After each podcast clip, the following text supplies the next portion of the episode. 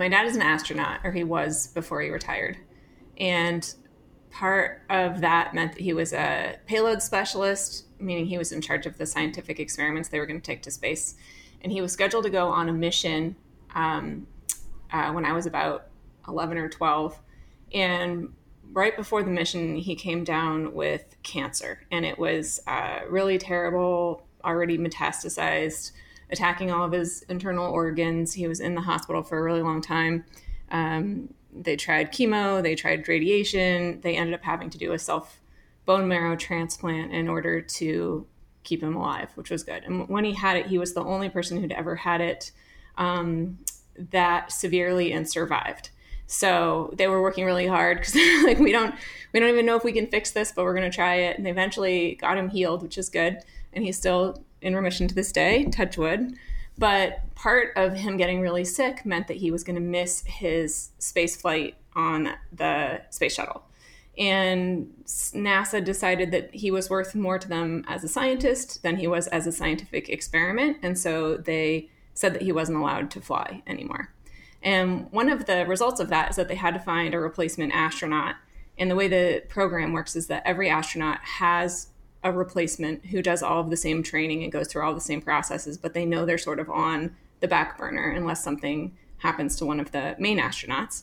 And my dad's replacement was a Belgian guy. And he was, I think, the first Belgian astronaut, maybe even to this day, the only Belgian astronaut. But it was my dad getting sick that enabled him to go on the space shuttle, which made him the first Belgian in space. So when I got home, or when my dad got home from the launch and all of the astronauts were off doing their thing, the King and Queen of Belgium invited my parents and the rest of the um, crew to come visit Belgium and have like a royal tour. And it was like sort of a royal science tour. Like they went and visited all of the cool scientific things that they thought astronauts would be interested in seeing. But my parents uh, had a 12 year old daughter, and the 12 year old daughter was not invited. and so uh, my parents ran off to Belgium and they dumped me with one of their friends so I could still go to school all the time and um, be fed at night. And when they came home, they told me about all of the wonderful things they did in Belgium and all the like chocolate they ate and all of the things they got to see and all the people they got to meet, including apparently a very handsome 13 year old Belgian prince who uh, had horses. and so, as a 12 year old girl who was horse crazy, it was like the most tormentive thing my parents could have possibly told me when they came home from Europe. So, in an alternate universe, we have the Princess of Belgium on our show right now.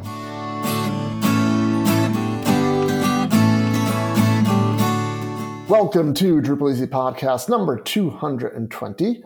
My name is Mike Anello, and joining me today is co-host Ryan Price. How are you, Ryan? Doing very well. Uh, lots of lots of awesome, good things have happened since uh, the last time I talked to you. Your family is growing once again. My family is growing. By the end of this year, we will be a foursome. It's going to be awesome. And your wife will be outnumbered. a little bit. Um, so, real quick, I want to ask your um, reveal video thing. Uh, describe that real quick in one sentence for anybody who didn't see it. Uh, we had our housemate fill up water guns with paint and we shot each other with these water guns and we put it on to Facebook Live because a lot of our friends and family don't live anywhere near Oregon. So we wanted them to be able to see it. And then at the end, they dumped a bucket of paint on my head, uh, ice bucket challenge style. It was pretty much straight out of the ground, which on an 80 degree day is there's a big difference there.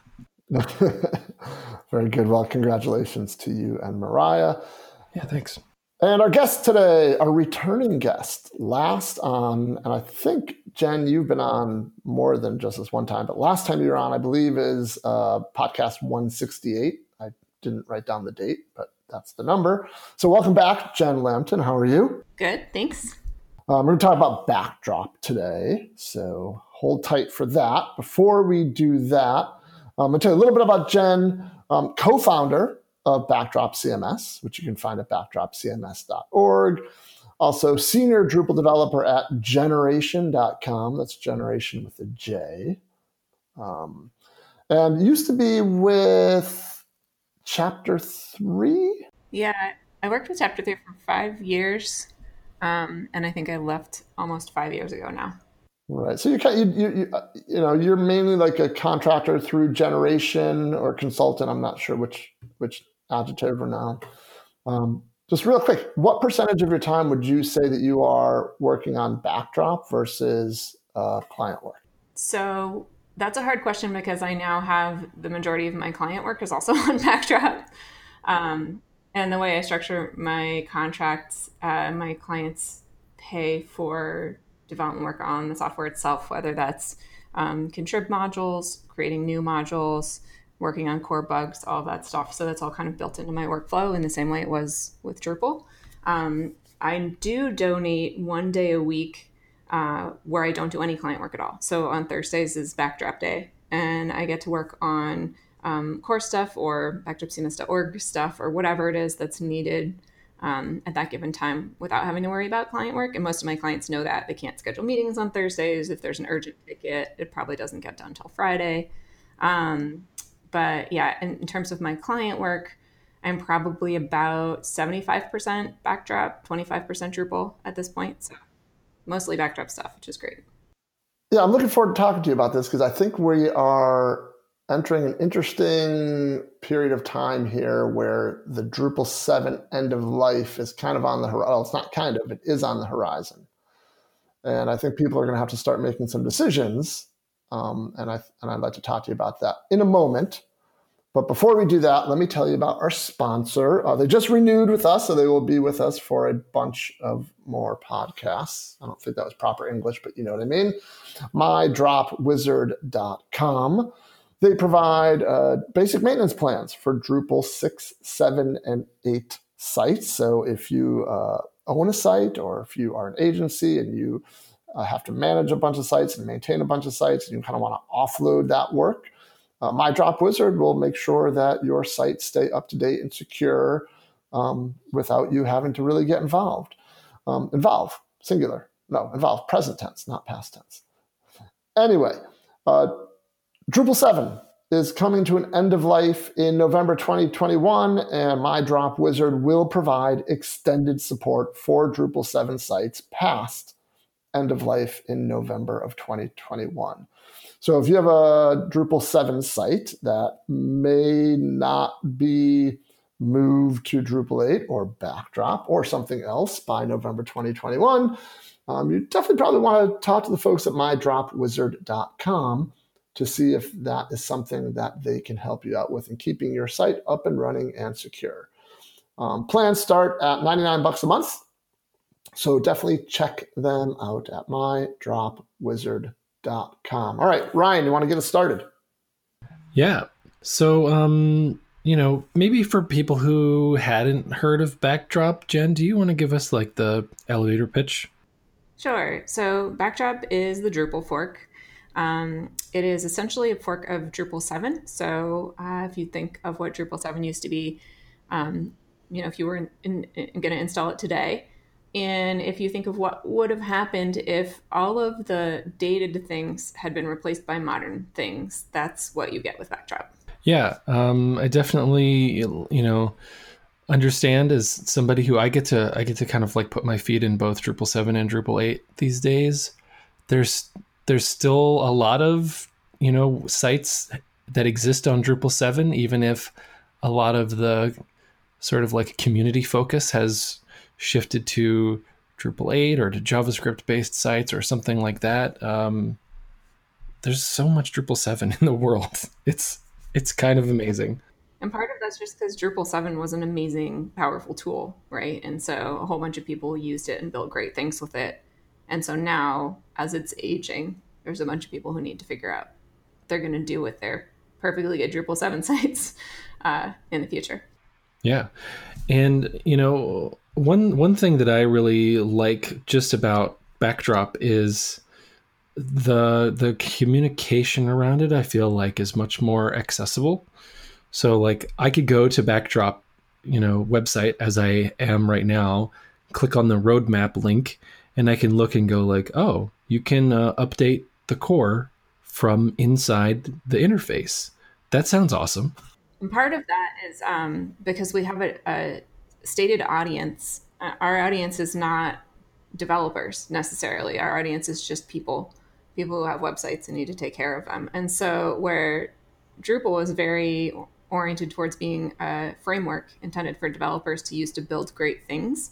Backdrop is it has to be a standalone product on its own, so we can't rely on um, people using Git or using command line tools like Drush. All of our features have to have user interfaces so that the majority of people using Backdrop can take advantage of them.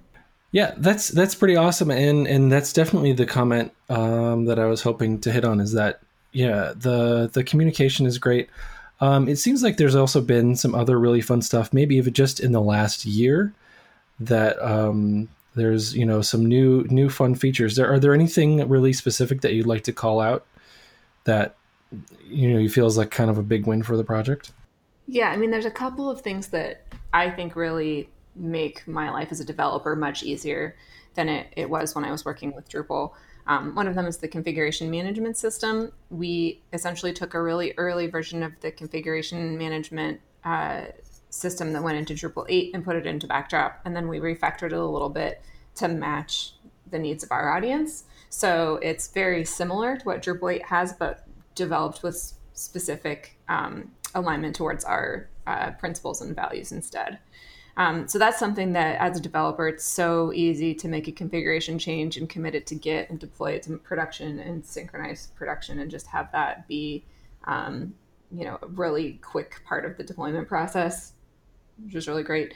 Um, another thing I really like about Backdrop is the layout system. You might be aware that in Drupal, my favorite module was the panels module. the layout system in Backdrop is a port of the panels API with an entirely new user interface on top of it. So uh, it lets you control every part of the page, including the header and the footer. It lets you place um, blocks into regions, it lets you define new templates with new regions if you want. It's context aware, so you can place individual fields on a specific type of content. Um, it solves sort of all of the big pain points of how do you just make a landing page in Drupal. Um, and it's it's in core, so everyone gets it out of the box, which is really nice. Um, there's also a handful of usability improvements that I really like. Um, so this is one of my big um, efforts in Drupal. I was on the usability team. We did a bunch of testing. We identified a bunch of problems, and uh, half of them, maybe more than half, I don't know, a bunch of them have been fixed, but not all of them. It's the kind of thing where if you look at the system with an eye towards usability, you can find a mm-hmm. hundred more at any given time. Mm-hmm. Um, and so just having that focus and attention to detail and backdrop, knowing that this is a tool for end users and we have to make it as clean and as usable as possible. Um, we've got a whole bunch of people who are really great about helping identify those problems, helping fix those problems. Um, they also are often the easiest problems to fix because it's a change in terminology or making a link look like a button. Um, the kinds of stuff that you don't have to know that much about all of the internal systems in order to accomplish. So we end up getting a bunch of new contributors who are just bothered by a button on a page and they find that they can fix that. Um, so yeah, it's it's really nice to kind of scratch your own itch and get all of the usability issues um, all the ones you can anyway, fixed, which is fun. So I'm going to pile on with the uh, configuration system, which is it's, it's like a simplified version of what Drupal 8 has now. And Jen, correct me if I'm wrong, but the configuration is written directly to the file system. Um, there is no you know, syncing between the database and the file system. It's when you change a configuration in Backdrop, it writes to the file system. So if you want to change a configuration in Backdrop, you can just make a commit on your local and push it up, and it's done. There's no button to press, and that's. Um, I think it was probably in one of the Backdrop presentations that I saw, or maybe it was a blog post or something. But that the reason that that's possible in Backdrop is because um, I think it was mainly a performance based decision, right? Like there's. Yeah, I mean, the, re- the reason it's possible in Backdrop is because our files are written in JSON, and JSON has native parsing in PHP, so it's 75 times faster than using YAML. And so when you have read writes that fast available to you, you can do stuff like read and write directly off the file system. But if there's going to be a latency in there in processing those files, you need that database cache because now the database is going to be faster than reading and writing from the file system directly. So in Backdrop, we don't have the problem of the files being read and written slowly, so we don't need the database cache layer. Um, there is actually a fork of Backdrop called Silkscreen, where the maintainer of that project has included uh, database caching as an option for um, your configuration storage. And that is mainly to uh, allow Backdrop to be shared across multiple web servers, where reading and writing off a file system gets really hard because you have to now synch- synchronize across multiple servers. But if you already have um, a, a, shared database with multiple web servers, it's much easier to handle that. So Silkscreen is essentially the um, uh, high performance fork of Backdrop. So if you want all of the features that are in Backdrop, but you want it for a more complex system, you might want Silkscreen. Um, it also includes our, you know, database abstraction where Backdrop only supports MySQL. Um, he's maintaining all the database abstraction stuff. So if you need to run Backdrop on something other than MySQL, that's a good thing to use. So it's really interesting. Silkscreen yeah. is like our Pressflow where back when Drupal was not intended for that particular audience, there was a Pressflow that brought it there. Um, and most of the things that were in Pressflow have now been moved into Drupal itself. Whereas with Backdrop, we've got principles and guidelines that say that we don't want that stuff in core. So we have a Pressflow again where all of that stuff can live um, in Silkscreen and, and give people those same tools. I think I just learned two things in what, well, probably more than two things, but two things I'm going to mention uh, in what you just said. The 75%, 75 times or 75% faster? Um, 75 times faster. That's insanity. It's because it's compiled compiled code versus PHP code. Native support versus needing to add a PHP extension in order to manage it.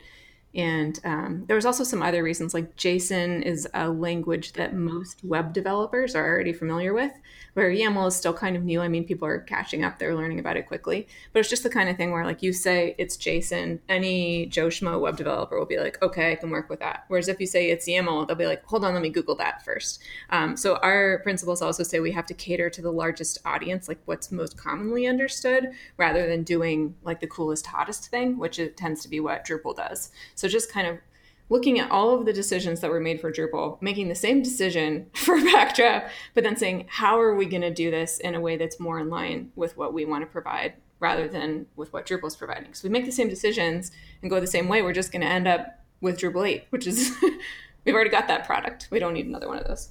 All right. I mean, the second thing I learned is there's a fork of Backdrop, Backdrop focused on performance. That's that's really interesting. Well, it's not necessarily focused on performance. It, it's like a, um, it's focused on, uh, like it's probably significantly slower than Backdrop, which is why I don't want to say it's focused on performance. But it's focused on the needs of the high end, like multiple web servers is not a common use case for Backdrop sites, but you need that if you're going to have it in, you know, an environment where I mean, maybe scalability would be a better term. All right, so tell us about uh, the mini camp, the Backdrop CMS mini camp, camp that just happened. Yeah, so Backdrop had its first camp last week. Um, for the past few years, we have been doing Backdrop summits as part of existing camps, where we basically take one day either at the beginning or the end of the camp and have a day devoted to talking about Backdrop. Um, uh, Tim Erickson, who's one of the organizers of the Twin Cities Drupal camp, really wanted to do a mini camp for Backdrop as part of the Drupal camp in Minneapolis. Um, and when we were talking about, you know, what would make a mini camp different from a um, summit, the idea was just to open session submissions to the general public in the same way that a camp does, and then select the ones that we thought were going to be most valuable to our attendees. Um, we ended up having a couple, a handful of people come in from out of state to attend that summit uh, specifically because they were interested in, or the mini camp specifically because because they were interested in backdrop, uh, which was really great. We had you know someone from Florida and someone from Texas, um, and yeah, that was pretty exciting. but the session submissions ended up coming mostly from people who were either already familiar with giving talks on backdrop, like myself and uh, Nate, but also an, from the local Twin Cities community. So we had two people there give a session. It was like a show and tell on the, the sites that they'd done. We had one person do a session on um, upgrading from a, Drupal, a Drupal site to a backdrop site. Uh, so it sort of ended up feeling a little bit more like a summit, like a mini camp, um, just because all of the it, it, wasn't quite as as I don't know as campy as we thought it would be. Um, but yeah, it was fun. It was a great first venture into having our own camp, just to see like what the um, what the uh, desire for such an event would be. We also got a lot of feedback from people elsewhere around the country where they wanted to attend, but that particular week wasn't good for them or maybe the distance was too far to travel. So I think we're, we're getting a feel for the fact that there are, there is a community here that is going to be served by an event like this, uh, but we're going to try and start doing them more places and perhaps more often. So maybe we'll do this at um, BADCamp again this fall. Um, that's still in planning stages, but yeah, it, it went really well. So, do you find are there like geographic hotspots where folks are using Backdrop more than other places? Um, I would like to be able to say I know that for sure, but we don't actually have a lot of um, geo data on people. Uh, I know there's a handful of people in the San Francisco Bay Area that are using and uh, very involved in Backdrop. Uh, we have four members of the project management committee who live here. Um, a couple of them are uh, work at nonprofit focused organizations. And I don't know if there are more of those in the Bay Area or there's just like more tech here in general, which might make it seem like there's more of those here. Um, but I know there's a lot of people here that are using Backdrop, which is great. Um, I know there's a handful of people in Twin Cities which are using Backdrop just because the camp organizers were able to gather them all into the same room, which is great. Um, and I suspect that there are um, other hotspots around the world that we're not as aware of. We are starting to get a little bit of a feel from our translation website based on how many people want Backdrop translated into different languages, at least the user interface side of it, kind of gives us a perspective on, um, you know, are there more people who speak French than there are people who speak Spanish? Right now, it looks like there are, just based on the amount of contributions we're having to trans- French translations the amount of requests we're having for them. Um, but yeah, it is it is interesting to kind of watch the uh, community grow in different parts of the world. So, um, you know, one question that I think some people are going to have if they're considering, you know, have a Drupal seven site, it has a, you know, a timestamp on it now, and they're looking, you know, approximately two years in the future. What are they going to be doing two years from now? I would I would say for those people, you know, backdrop is probably going to be on their list of considerations, or maybe after they listen to this podcast, it will. So, what are some considerations that people might want to make if they're, you know, they want to put backdrop in the running? I guess let's say, um, what are some of the the points that someone might make for making a backdrop? Yeah, the, the biggest difference between uh, choosing Backdrop and choosing Drupal 8 would be thinking about like where you want to go in the future, right? Because these two projects are on different paths, they're going different places. Um, if you are perfectly happy with your Drupal 7 site, you think it's fine as it is, and you just want it to keep doing the thing it's doing, um, moving to Backdrop might be preferable to you because number one, it's going to be a lot more affordable, but number two, it's going to keep adding and growing in features without needing um, uh, a change in the way that you're thinking about solving these problems without needing to, um, I don't know, move to something different. On the other hand, if you're if you're thinking like, okay, well, you know, two years from now, my organization is going to be um, in a position where its website is only going to be a very small piece of a larger system, where maybe it's going to have automatic SMS messaging, or it's going to have um, e-commerce systems, or it's going to have I don't know all of these different tools. And uh, your web is just a piece of that and you want it to you know feed data into some of these things remotely. Maybe you want it to be headless so that you can write some other application to manage what it looks like that might be the kind of thing where you go, you know, Drupal 8 is a great match for where I'm going with my business and my web needs. And so that would be where you should go. Um, Backdrop is not working on doing anything headless in core. That doesn't mean it won't happen in Contrib. We've already got people who are asking for JSON API and similar. Um, Backdrop has a upgrade path. So unlike Drupal 8, which has a migration path, uh, it's kind of worth mentioning the difference there. Uh, migration means that you have to build a new site first, and then you figure out how to get your data from your old site in its old format into a new site in its new format.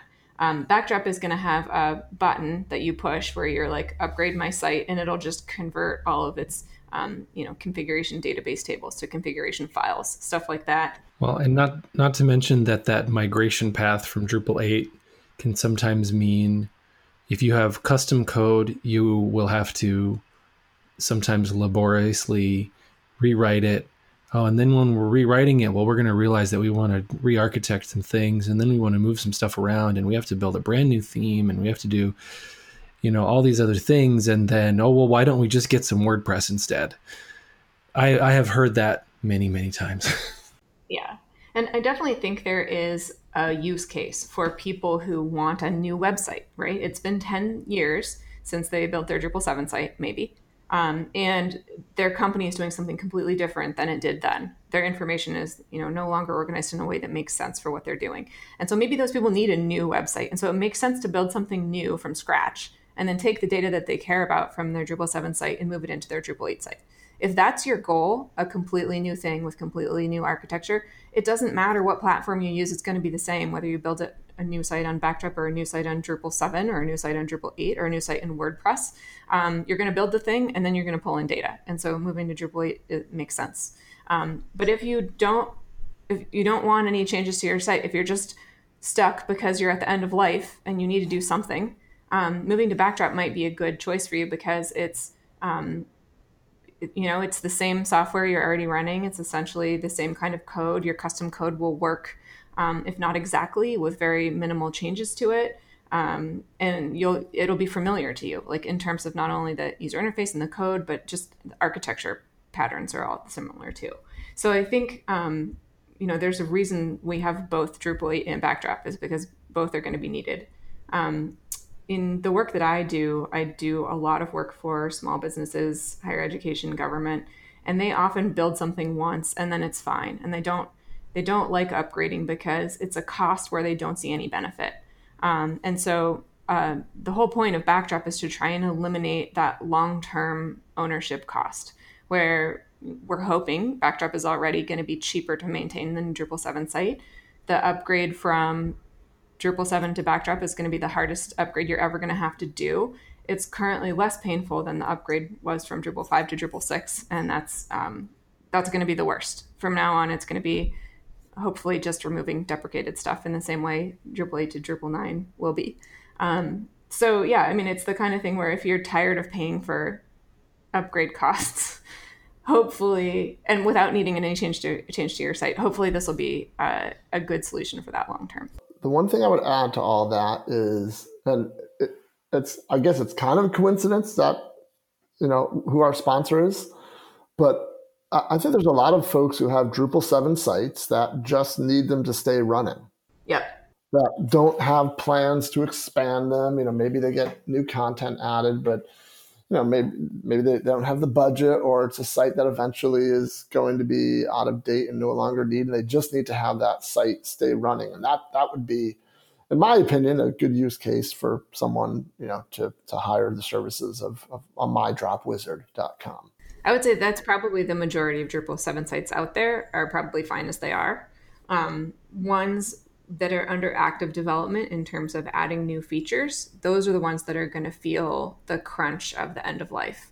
Um, we're sort of seeing that in Contrib, where even though the majority of websites are still on Drupal 7, the majority of development is not on Drupal 7 anymore. So if you're running a Drupal 7 site and you need help with the Contrib module, you're probably not going to get it um, at least not in the contrib queue on Drupal.org. Um, and so those are the people who are like, okay, I need to expand what my site can do, but I can't do that in Drupal 7 anymore because there's not a lot of activity going on for Drupal 7 stuff. Um, those are the people that probably wouldn't be a great fit for long term support because they're going to need more than just support. Yeah. They're going to need active development. Um, and those are the people who might want to choose Backdrop instead because we have Backdrop versions of all of these modules that are getting um, updates and new features and all of that stuff added. Yeah, I think there's a real opportunity for Backdrop here um, to kind of position itself in between the, you know, the, those two extremes. The one extreme where we just need the site to stay running, and we need the site to continue to furiously grow and be re-architected. Um, I think there's a significant percentage of sites in the middle there that um, could probably benefit from something like Backdrop, assuming that the you know the upgrade path from their particular you know Drupal 7 configuration and their contributed modules and their theme can easily be upgraded or do we call it upgraded to backdrop side graded to backdrop? I'm not sure what the cross graded yeah i like to call it i like to call it upgraded just because um, you use the you know the update script like people call that right. upgrading in drupal and then yeah. in you know moving to Drupal 8, you don't call that upgrading anymore. You call that migrating. So just using that word that people are familiar with, where Backdrop doesn't upgrade in the same way that Drupal 6 to Drupal 7 didn't upgrade. Yeah, but it, it, you have to be careful because that cuts both ways, right? Because some upgrades can be very easy, like upgrading a, a, a module from 7.3, 7-3.4 to 7-3.5. Well, that's an update. An update. Great. All these true. words. They're very complicated. Yeah. I, am going to have to write myself like a little uh, list of. Uh... but anyway, yeah, like I was saying, I, I, just I think there's a real nice opportunity for um, folks to discover what Backdrop, not only what it is, but what it can do, and um, I mean that might be a way to you know increase the size of your community is to demo like here's a Drupal 7 site with these 47 modules enabled and here's what it t- would take or here's what it takes to move that to backdrop. Yeah. And we have so we got a live video recording of an upgrade that was done at the backdrop mini camp uh, as a presentation last week, which is good. Um, and I think that's going to be our focus too. Uh, we have an open issue in the PMC right now that's sort of asking all of the people who are in charge of Backdrop's direction, what do you think is the most important thing for Backdrop to be working on right now? And there are a handful of people in that issue who all think that making that upgrade process as easy as possible should be our primary focus between now and Drupal 7's end of life. So if you look at the kinds of features that are scheduled to go into Backdrop Core between now and then, it's stuff like um, getting entity reference in there, getting uh, fieldable files in there, just all of the things that the majority of Drupal 7 sites have decided this is the solution they want. We need to have a solution comparable in core with an upgrade path in core. Um, there's also been a huge momentum around documenting uh, the 62 Drupal contrib modules that have moved into core, in particular around what is the upgrade path if you're running this module on a Drupal 7 site. Because there are things like token and Pathauto that have just been merged into like system and path module. And then there are things like email field and date field that are just exactly the same as they were in contrib. They're just plunked into the core directory. Right. Um, and so just we know that as being backdrop users, but people who are evaluating the upgrade path need to understand um, those little differences. And so what we're working on right now on backdropcms.org is a place where you can type in the name of your module and it'll be like, here's your upgrade instructions for that individual module. And sometimes it'll be like, turn it off. And sometimes it'll be just leave it alone. It'll be fine. Um, and sometimes it'll be, you know, double check that the configurations that you have in Drupal 7 match the ones you have in Backdrop because you know, maybe nobody's tested that upgrade yet. We need you to tell us if it's not working properly. Right. So, do you have a feel for um, I mean, you probably do, uh, but of the top 100 um, most used contributed modules for Drupal 7, are they all available? There is a page on backdropcms.org. Um, if you go under the support section to developer notes, there's a section in there called Upgrading from Drupal 7. And there's a page titled Top 100 Drupal Modules that shows the status of um, where those projects are. And right now, there are nine of those that have not yet been started. Um, most of them are, um, if you look at the the graph, it's or the, the graphic there, it's pretty telling. Where most of the top, uh, I don't know, 50 are in core because that's sort of you know what we're trying to create with backdrop is something where the core is something that most people need to use and then if you look at the the next like the last 50 those are mostly in contrib um, so the ones that we don't have uh, we don't have a copy of field collection yet. We do have both paragraphs and multi-field. So we're working on an upgrade path from field collection to paragraph. So there's stuff like that where we might not have that module but we have something comparable. Also, um, Superfish is a drop down menu solution. We already have a responsive drop down menu in core, so you don't need that module in Backdrop. Um, but again, if you're like upgrading a Drupal 7 site, there's probably going to be configurations you had for your Superfish module that you'll have to redo using the built in core Backdrop solution. So there's stuff like that where you know we want to document all of this for anyone who's thinking about an upgrade, but we do have um, you know, this page as one of them being like, hey, we're mostly there. Um, we're trying to trying to make as much of this information as available to everyone. Yeah, I think if, if you're doing anything other than long term support, like a long term Drupal seven support plan, um, you're going to have to go through that process no matter what you're going to move to.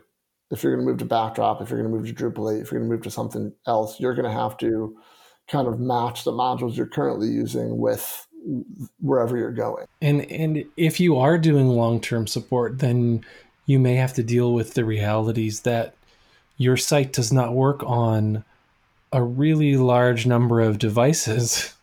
because if your site was built in the early days of Drupal 7, it may not be responsive or may not be very well responsive.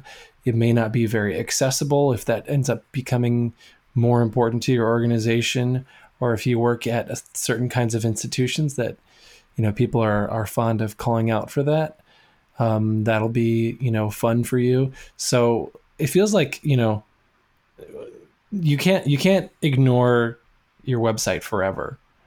Uh, it's it's gonna it's gonna have to uh, have some attention paid to it at some point. And you know one of the questions i think that you got to ask is is what what do you want to do about it, right? But I, I think that's also a good a good thing to ask though is that um, you know maybe it can't be that way forever, but your organization might have a better idea of when than the line set in the sand yeah. by Drupal for its end of life. Right? If you know 5 mm-hmm. years from now you have a, something coming up where you're going to need to do a rebrand, you might want to choose to do long term support for you know three years after Drupal 7's end of life. And then at that point, make a decision about whether you want to migrate or upgrade to something else. So it's also like thinking of long term support doesn't, you don't have to think of that forever, right? That just might buy you enough time to be able to make the right decision for your organization. So, Jen, can I ask you a couple of rapid fire nuts and bolts questions? Yes. The you know development of backdrop happens on github. What what do you what do you do if you're a contributed module and you're wanting to get listed on backdrop? Um, so backdrop has a group called backdrop contrib on github where all of our contributed modules are managed. Um, things that work a little differently in backdrop than they do in drupal and that the entire um, community of maintainers has access to the entire collection of modules and we just use a policy not to commit to other people's modules if you don't have permission if you're not a maintainer.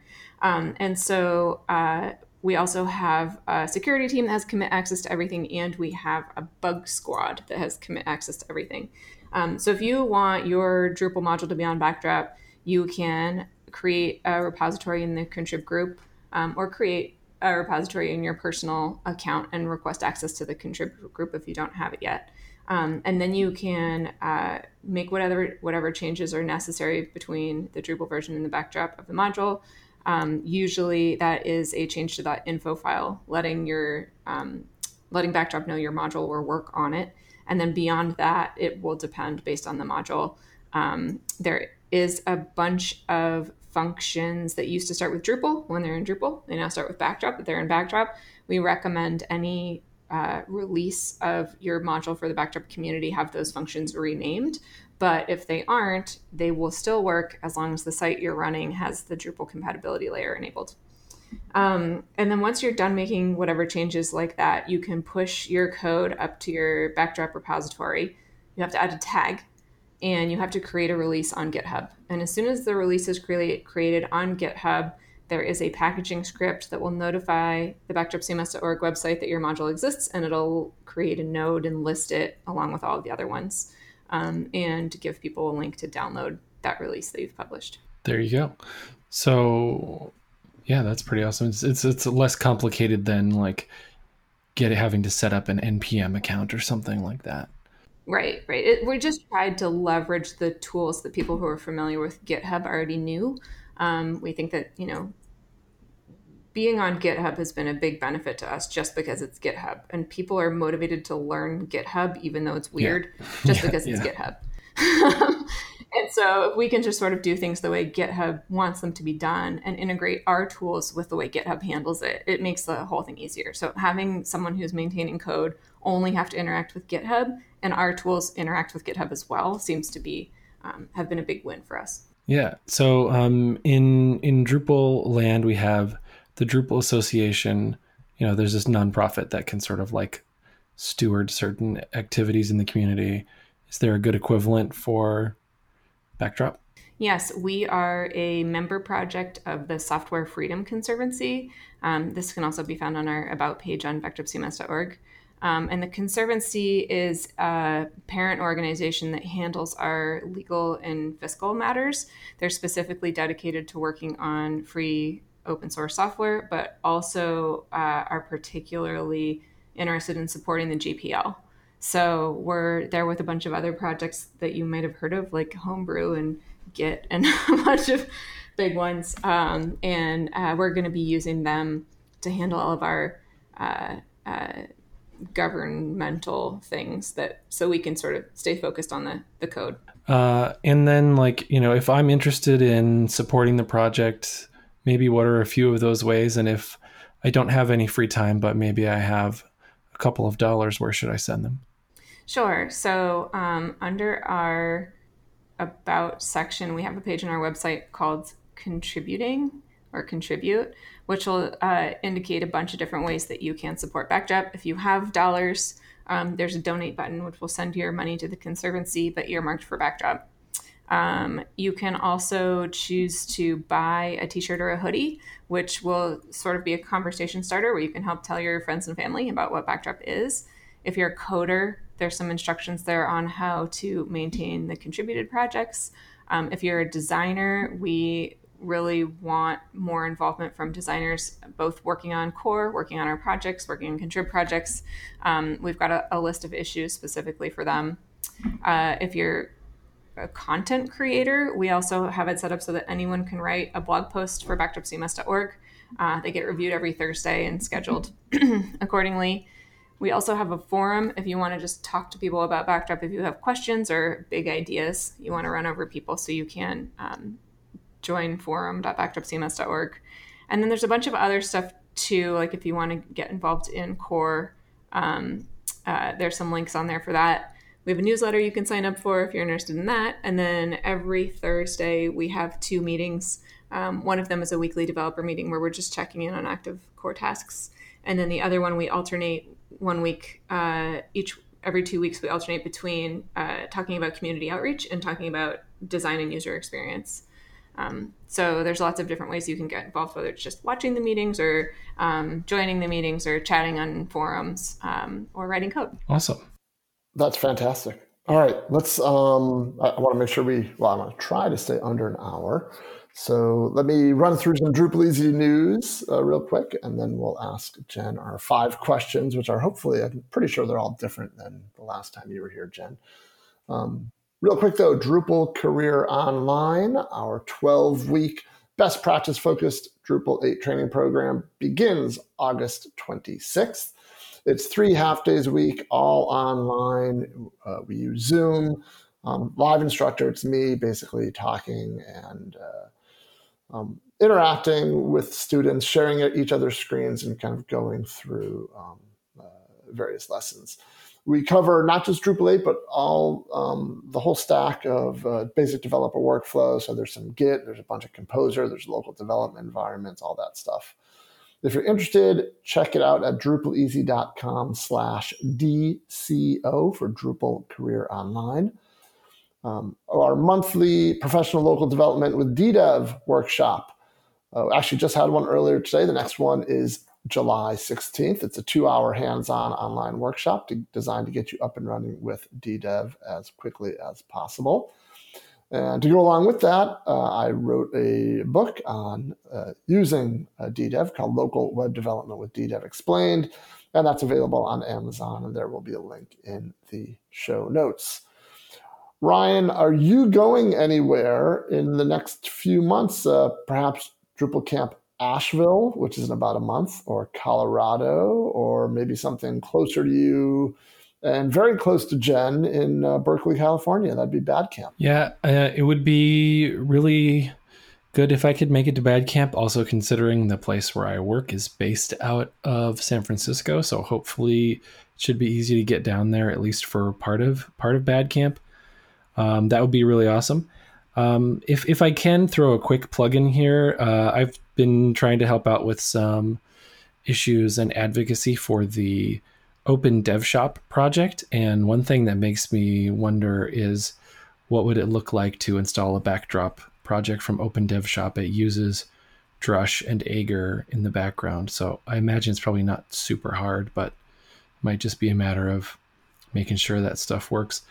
Um, and then also the Open Dev Shop project recently put a little uh, like file inside the main project where you can say if you have an open dev shop distribution somewhere, you can just sort of like put yourself in the the list of projects there. So uh, we're trying to get more people to to say that they use it because we know that people are using it out there.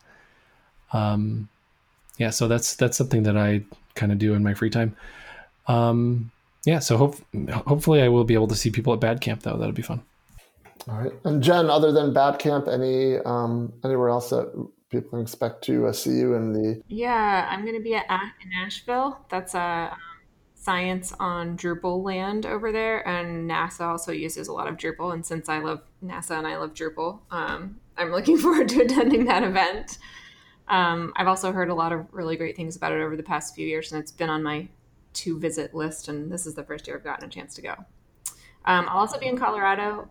Uh, my husband lived in near Denver for uh, six years or so, so we've got family and friends in the area. So we're hoping to go visit um, uh, Colorado before Drupal Camp Colorado, uh, and then there's probably also uh, Drupal Camp LA, um, which I think is in. I think it's in August as well. Um, I don't remember off the top of my head, but that's also coming up. I'll put it in the show notes. No worries. I will find it and put that in the show notes. All right. So, uh, where can people find you online, Jen? Where's the easiest place? Um, I'm on Twitter at Jen Lampton. Um, it's probably the easiest. Okay. And Backdrop CMS yes. on Twitter as well. Yes. And Ryan, you are still at Liberator without the last vowel. That is true. And of course, Drupal Easy. Oh, I'm sorry. And of course, Drupal Easy. And uh, I am on uh, Twitter, and pretty much everywhere else um, um, as Ultimike. Jen, name something interesting you do outside of Drupal that you haven't mentioned yet. So, uh, I love playing board games. uh, when I was a kid, I was an only child, and we never had enough people to play the cool board games. And so, as an adult, I feel like I'm making up for lost time. Um, it, my current favorite is a new game called uh, Terraforming Mars. I think came out uh, two years ago, three years ago, maybe. Um, so that's what I'm currently focused on. Scale of one to ten. How well? Maybe maybe a scale is not the best measure of this, but how difficult of a game is that to learn? Um, it's not very difficult to learn, but it does take about four hours if you're going to play the recommended rules. A couple of friends and I have come up with um, adaptations to the official rules to make it go a little faster. Okay, that's an investment in time. What's your favorite movie? Uh, the Princess Bride. Oh, fantastic. And what are you currently streaming? Does that mean audio or video? Uh, you pick. We're flexible here. You can pick something off Netflix or podcast. Or... My favorite podcast is Radiolab, but they don't make enough of them. It's a little sad. I, I wish there was one every day. Um, so I'm also currently watching the second season of Handmaid's Tale, which is uh, disturbing. And then what what non work related thing distracts you the most? Cute animals. and then is there a, a, a, project, a technology project that you are currently most excited about that you're not currently working on? Yeah. So uh, in the land of backdrop, we have this ability to create layouts. And right now in core, we give you an option of like there's 10 layouts. They all use the Bootstrap 4 grid system, but you're limited to those 10. Um, in panels, there was a, a, option called the flexible layout where you could add your own rows and columns and build whatever you wanted. Um, I hated that thing with a passion, but go ahead.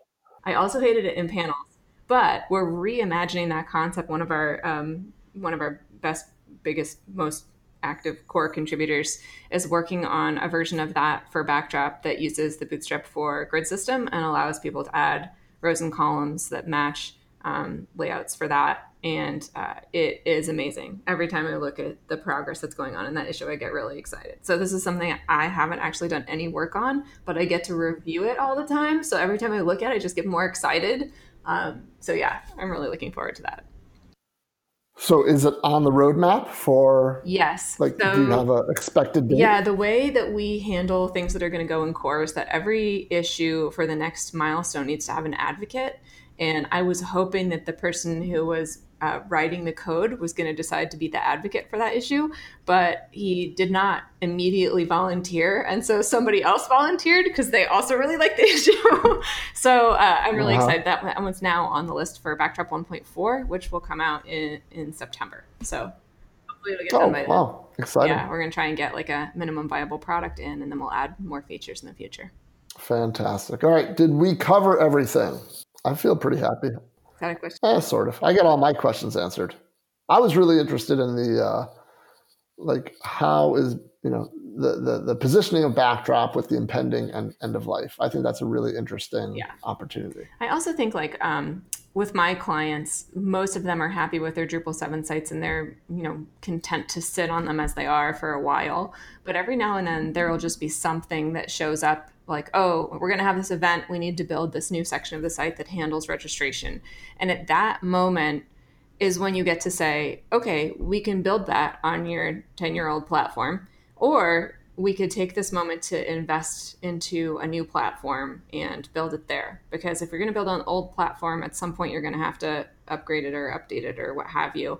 And if we did that on the new platform, you might save a little in terms of doing that um, all at once rather than right. doing it twice. So for I don't, I don't know that there's any rush. I mean, I know everybody's really worried about the Drupal 7 end of life, but with all the great long-term support options out there with My Drop Wizard and whoever else steps up to do that, um, I think you'll be fine. So no panicking. um, choose to maintain your site in a way that's responsible. And only when you get to that point where you have to make a decision about making a big investment in your website is when you need to worry about what you're going to do in terms of choosing a platform for the future. Well, and Mike, if I can throw in one more thing in here that um, Jen mentioned that she still has Drupal 7 clients. At DrupalCon uh, this year, she had a really excellent talk in Seattle about if you're still on Drupal 7 and you used to have features, there's a really good chance that you're probably not keeping up with it uh, because it's really hard and really arduous. And she gave everyone sort of like a step by step of how they could turn off features but still get a lot of the deploy things with code benefits. And uh, as somebody who maintains Drupal 7 right now i highly recommend you go check that out and we will throw a link up there in the the old show notes. Yeah that's how i do everything. It saves me sanity. So i'm, I'm actually feeling a little bit guilty because we actually have um, we alternate sponsors every podcast. Um, so I am going to mention our, and I hope the, I hope myDropWizard doesn't mind me mentioning this, but we do have our other um, podcast sponsor is also a long-term support uh, uh, service, and that's DrupalAid.com. So we gave myDropWizard a bunch of extra mentions today, but I, I do also want to mention um, DrupalAid.com, um, long-term support for Drupal 6, 7, and 8. So there's one of the other options that Jen was talking about there. All right, let's wrap this up. I think we're going to just come in just under an hour once we edit this down a little bit. So let me real quick mention webenable.com and devpanel.com. Check them out. And if you enjoyed this podcast, go to drupaleasy.com slash podcast or search for Drupal Easy on iTunes, Spotify, Google Play, blah, blah, blah, all the other podcast aggregator platforms.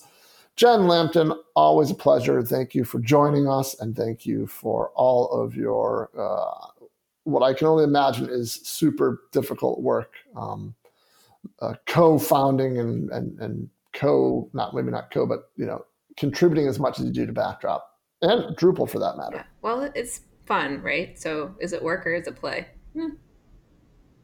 Yeah, I hope it's fun. I hope it's fun. And Ryan, always good to talk to you.